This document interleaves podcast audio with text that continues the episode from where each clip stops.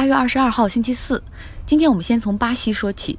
巴西亚马逊森林大火依然在烧，浓烟已经开始飘向巴西的圣保罗市，城市的上空被浓烟覆盖，甚至中午看起来像是傍晚。这场大火，国内媒体都已经报道了，但是依旧缺少前因后果。可以说，不同于加州的山火，更多是因为天气炎热干燥，加之大风导致的自燃。亚马逊那里是热带雨林气候，热带雨林里面地面的腐殖比较多，也比较湿润。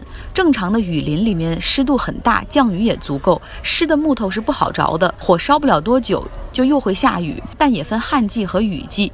虽然现在正处于旱季，但是热带雨林里的旱季，大家也可想而知。巴西国家空间研究院已经探测到了，在今年发生了七点三万宗的火灾，比去年增加了百分之八十四。这个火灾的数据也创下了记录。他们表示说，每分钟都有新的着火点出现。而 BBC 引用巴西媒体的数据说，每分钟在亚马逊就有一个足球场的森林被烧掉。亚马逊森林不仅是地球之肺，那里也是地球上最具有生物多样性的地区，总共有三百万种的植物和动物、昆虫。那么很多人又会问了，为什么亚马逊今年的火灾会特别多呢？这就不得不说到他们的新任总统，自称拉美特朗普的博尔索纳罗。他上台之后，一改过去几十年巴西对森林的保护政策，开始鼓励对热带雨林的开发。他说，企业可以去开矿，农民可以去开荒。所以，眼下在亚马逊森林的大火更多是人为导致。农民为开垦荒地、寻找牧场，进入森林放火烧出一片空地，而烧荒之后的灰烬可以作为肥料。那当巴西国家空间研究院把他们从卫星上采集的数据报给了巴西总统博尔索纳罗之后，建议他必须立即下令停止开荒焚烧，采取行动来控制火灾。但你知道这位巴西总统怎么说吗？他说：“你的数据造假吧，这应该不是真的。”所以不予理之。博尔索纳罗在竞选的时候就说他的偶像是特朗普，那我们就来说说他的偶像吧。特朗普可能是这个世界上最为任性的人。之前呢，他已经接到了丹麦女王的邀请，他也制定了自己国事访问的计划，会在九月二号去丹麦访问两天。但是因为自己之前提议说要买格陵兰，被丹麦拒绝。然后他在推特上就发表声明说，丹麦人甚至不愿意跟我谈格陵兰的问题，那我何必去呢？就取消了丹麦之行。然后丹麦女总理一脸的无奈，她说：“丹麦和美国是重要的战略伙伴，我们都为他的行程准备好了，而且我们有很多的议程需要谈判。之前格陵兰就不在这个名单上，说好的国事访问也能够取消，这就是特朗普。”那我们从外交回到美国的国内事务，减税。昨天特朗普说要保证经济持续发展，要再给美国减税，要减资本利得税来刺激股市。但今天他就改口了，他说我的幕僚。告诉我说，如果要减少资本利得税的话，会让富人变得更富有，所以我不准备减了。这样的出尔反尔，让甚至喜欢特朗普的《华尔街日报》都忍不住说，真是满嘴跑火车。而我的一个朋友有一个更过分的比喻，但很形象。他说，特朗普就是那样的人，你知道粪便哈，就可以他怎么拉出来，然后把它怎么吃下去。另外一个国内事件是控枪。回顾一下，美国在八月三号、四号两天，分别在德克萨斯州的 El Paso 和俄亥俄州发生了两起枪击事件。两起枪击事件只相隔了十五个小时，总共造成了三十一人死亡。其中，El Paso 是美国和墨西哥的边境城市，枪击事件发生的地点是位于边境上的沃尔玛。这里不仅有 El Paso 的居民来这儿购物，也有墨西哥人在此采购。凶手不是 El Paso 当地人，他是从达拉斯驱车四百公里到这里来行凶，而他本人是一个非常年轻的白人男子，反移民，支持特朗普。他也受到总统言论的煽动，认为墨西哥人正在入侵和占领美国。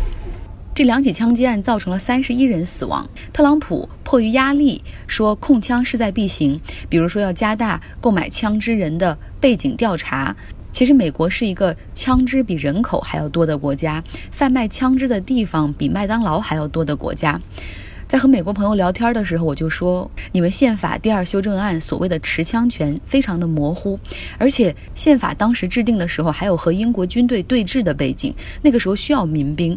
但是现在时过境迁，而且这么多枪击事件之后死了这么多人，包括中小学甚至幼儿园都时不时的要进行校园枪击事件的撤离演习，然后会有急救队员来教他们，如果你同学被击中，如何能帮他止血，帮他保住性命。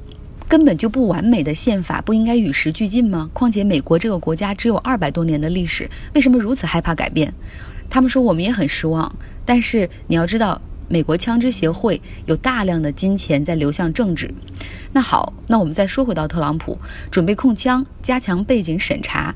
如果真的他想做的话，他应该和国会两党的议员们聊天，对吧？然后看看商讨怎么能够形成一个跨两党的法案。但是你知道他找谁寻求意见吗？他打了一通电话给美国枪支协会的主席韦恩·拉皮尔，他们两个人通了三十分钟的电话。一个白宫的工作人员告诉《纽约时报》说，特朗普是这样和拉皮尔说的：“他说，民主党准备剥夺美国人的持枪权。”而我是非常支持持枪权的，我是和你们一起的。他说，枪支本身没有问题，枪支没有罪，有罪的是那些有精神病的人。拉皮尔也告诉他说，哦，我们现在其实背景审查已经很严格了，很多的枪支专卖店，如果你要来买枪的话，需要先登记你的信息，然后我们做背景调查，整个这个调查非常的详细，可能要耗时几天，没有问题的话才会叫他来提货。特朗普说：“哦，你们做的不错，可以再严格一点，比如说不要卖给精神病或者有犯罪记录或者那些少年犯。”但是这三十一条人命换来的就是总统如此的关注吗？要知道，在八月三号和八月四号行凶的那两位白人男子，他们都没有犯罪历史，同时他们也都不是精神病。那么讲这条新闻，本质上是想告诉大家，其实美国枪支协会给特朗普2016年的竞选捐了三千万美元，所以眼看又要大选了，特朗普基本上是通过这通电话来告诉枪支协会，放心吧，我和你们是一条船上的。马丁斯科塞斯的新片《爱尔兰人》将在九月二十七号的纽约电影节上作为开幕影片上映。影片会由阿尔帕西诺和罗伯特·德尼罗来主演，两大影帝坐镇。那其实呢，马丁斯科塞斯本人是派拉蒙的御用，但是呢，因为这部影片他当时提出了我要一点五亿美元的预算，这派拉蒙这个大片厂没答应，就是说这样的投资风险太大了。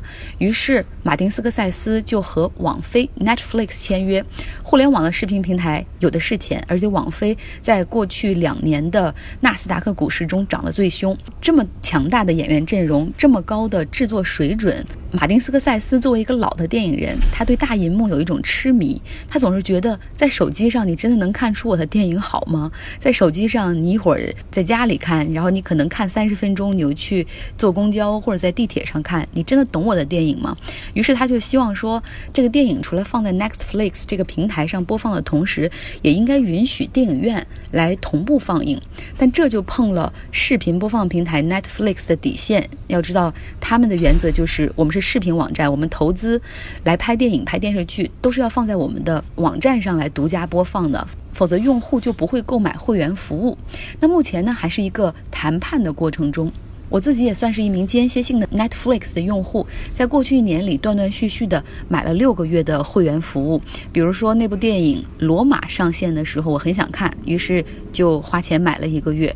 再比如说美剧《黑钱圣地》出来的时候，我也买了一个月。但是今天。